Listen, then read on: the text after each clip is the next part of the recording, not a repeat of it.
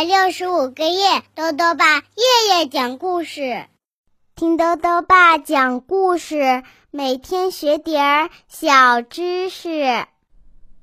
亲爱的各位小围兜，又到了豆豆爸讲故事的时间了。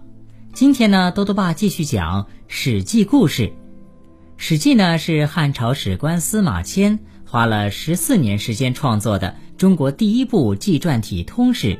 记录了从上古传说的黄帝时代到汉武帝时期，一共三千多年历史。《史记》中啊有很多有趣的小故事，今天要讲的是第四十个故事——兴修郑国渠，由华明月、林明子、王丽丽改写，江苏少年儿童出版社出版。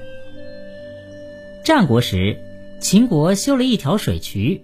却是以韩国一位水利官员的名字命名的，这也太奇怪了吧？究竟是怎么一回事呢？一起来听故事吧。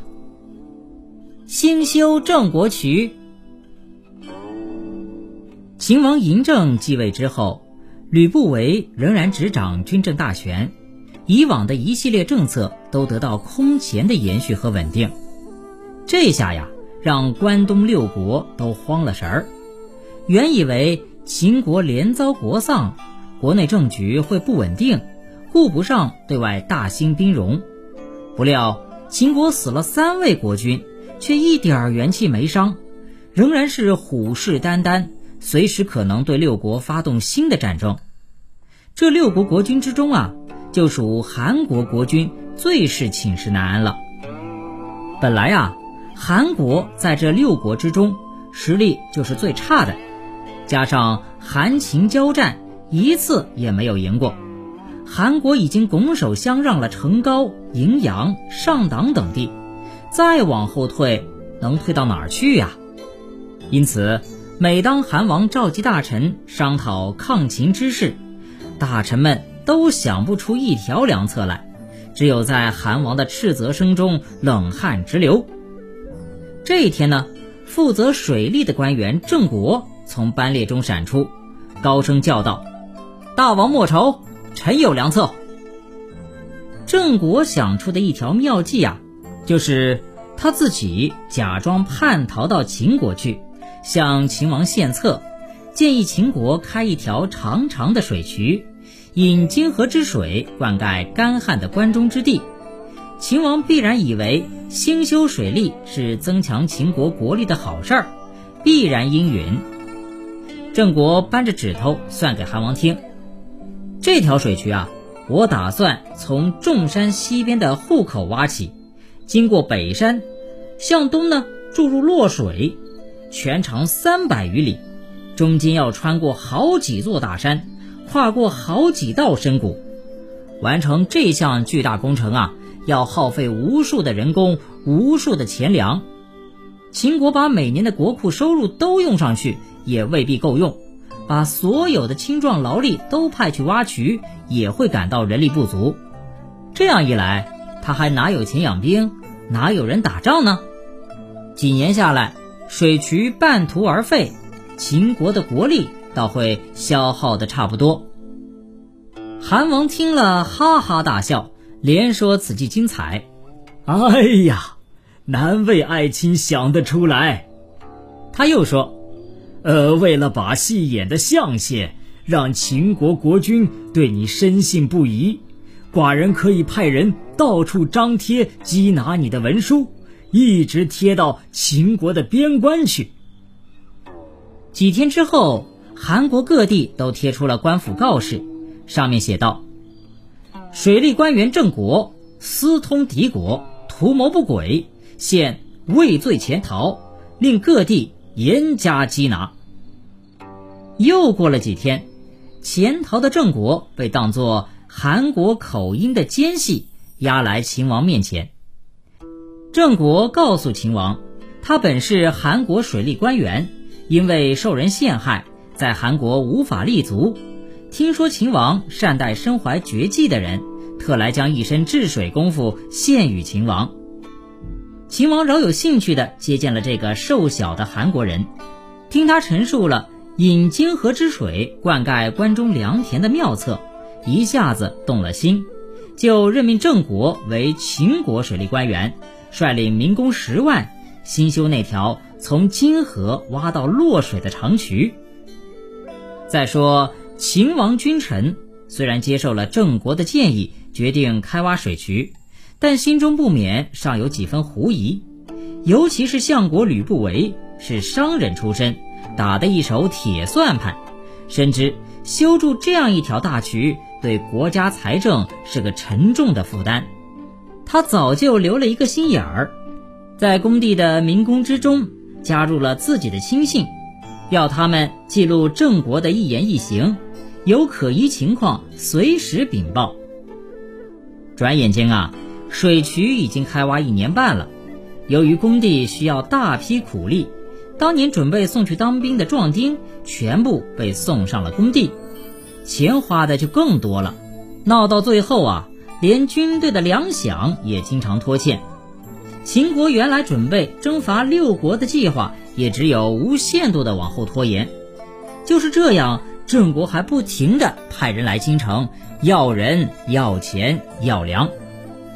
就在秦国君臣为水渠之事焦头烂额之际，相国吕不韦派出的两批人马带着惊人的情报回来了。他们从工地上带回的情报是，郑国有意拖延工期，浪费人力物力，居心叵测。另一队人马从韩国打探来的情报是，如今韩国君臣额首相庆，都说郑国之计之妙，真是安邦定国，不费一兵一卒啊！郑国来秦，本是以修水渠之名，行削弱秦国国力之实。秦王这一惊一怒，非同小可，厉声喝道：“把这个滥用寡人信任的奸细！”拉下去砍了。郑国被绑，反倒哈哈大笑，说：“哈哈哈哈！人们都说秦王年少英明，相国老谋深算，在我看来，你们都是鼠目寸光。”吕不韦感到好笑，这个郑国煮熟的鸭子还嘴硬，便命令侍卫驻守，问郑国说：“你不妨说说。”我们秦国哪里就目光短浅啦？郑国不慌不忙地说：“你们说的没错，我为秦国修水渠的最初目的是为保我的祖国韩国几年之内不受秦国侵犯。秦国这条水渠一修几年，耗费无数人力物力，韩国百姓因此有几年休养生息的机会。乍一看，这是有利于韩而不利于秦的。”然而，水渠一旦修成，秦国八百里关中之地将尽得金河灌溉之力，关中缺水的大患将一朝解除。关中一旦成为秦国的大粮仓，这到底是有利于谁呢？听了郑国一席话呀，秦国君臣如梦初醒，认为将眼光放长远些，水渠还是值得一修的。于是，秦王亲自为郑国摆酒压惊，将他安慰鼓励一番，又许诺水渠修成之后将以郑国的名字来命名。郑国此时倒也暗暗称赞秦王这一少年君主的雄才大略。他审时度势，知道秦国一统天下之势已经出现端倪，韩国是迟早要灭亡的，自己犯不着再为韩国卖命了。于是呢。他一改初衷，尽心尽力带人开挖水渠，甚至为了督促工程进展，吃睡都在工地附近的棚屋里。又过了一年多，水渠终于修成了。此后，八百里秦川一片沃野，粮食产量成倍增长，为后来秦国的统一大业打下了强大的物质基础。秦王也信守诺言。渠成之日，亲自发布诏令，将这条渠命名为郑国渠。好了，小围兜，兴修郑国渠这个史记故事到这里呢就讲完了。下面又到了我们的小知识环节。今天啊，兜兜爸要讲的问题是：世界上最毒的树是什么树？兜兜爸告诉你呀，世界上最毒的树叫做箭毒木。是一种高大的常绿乔木，一般高二十五到三十米。在箭毒木的树皮、枝条和叶子中啊，有一种白色乳汁，毒性很大。如果这种毒汁进入眼睛，眼睛顿时就会失明。它的树枝燃烧时发出的烟气熏入眼中，也会造成失明。用这种树枝制成的毒箭射中野兽，三秒之内能使血液迅速凝固，心脏停止跳动而死亡，所以又被称为。见血封喉术。最后呢，又到了猜谜时间了。今天的谜面是这样的：鱼中体型它最大，性子凶猛鱼中霸，嘴里长满尖利牙，大鱼小鱼都怕它。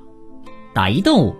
再说一遍：鱼中体型它最大，性子凶猛鱼中霸，嘴里长满尖利牙。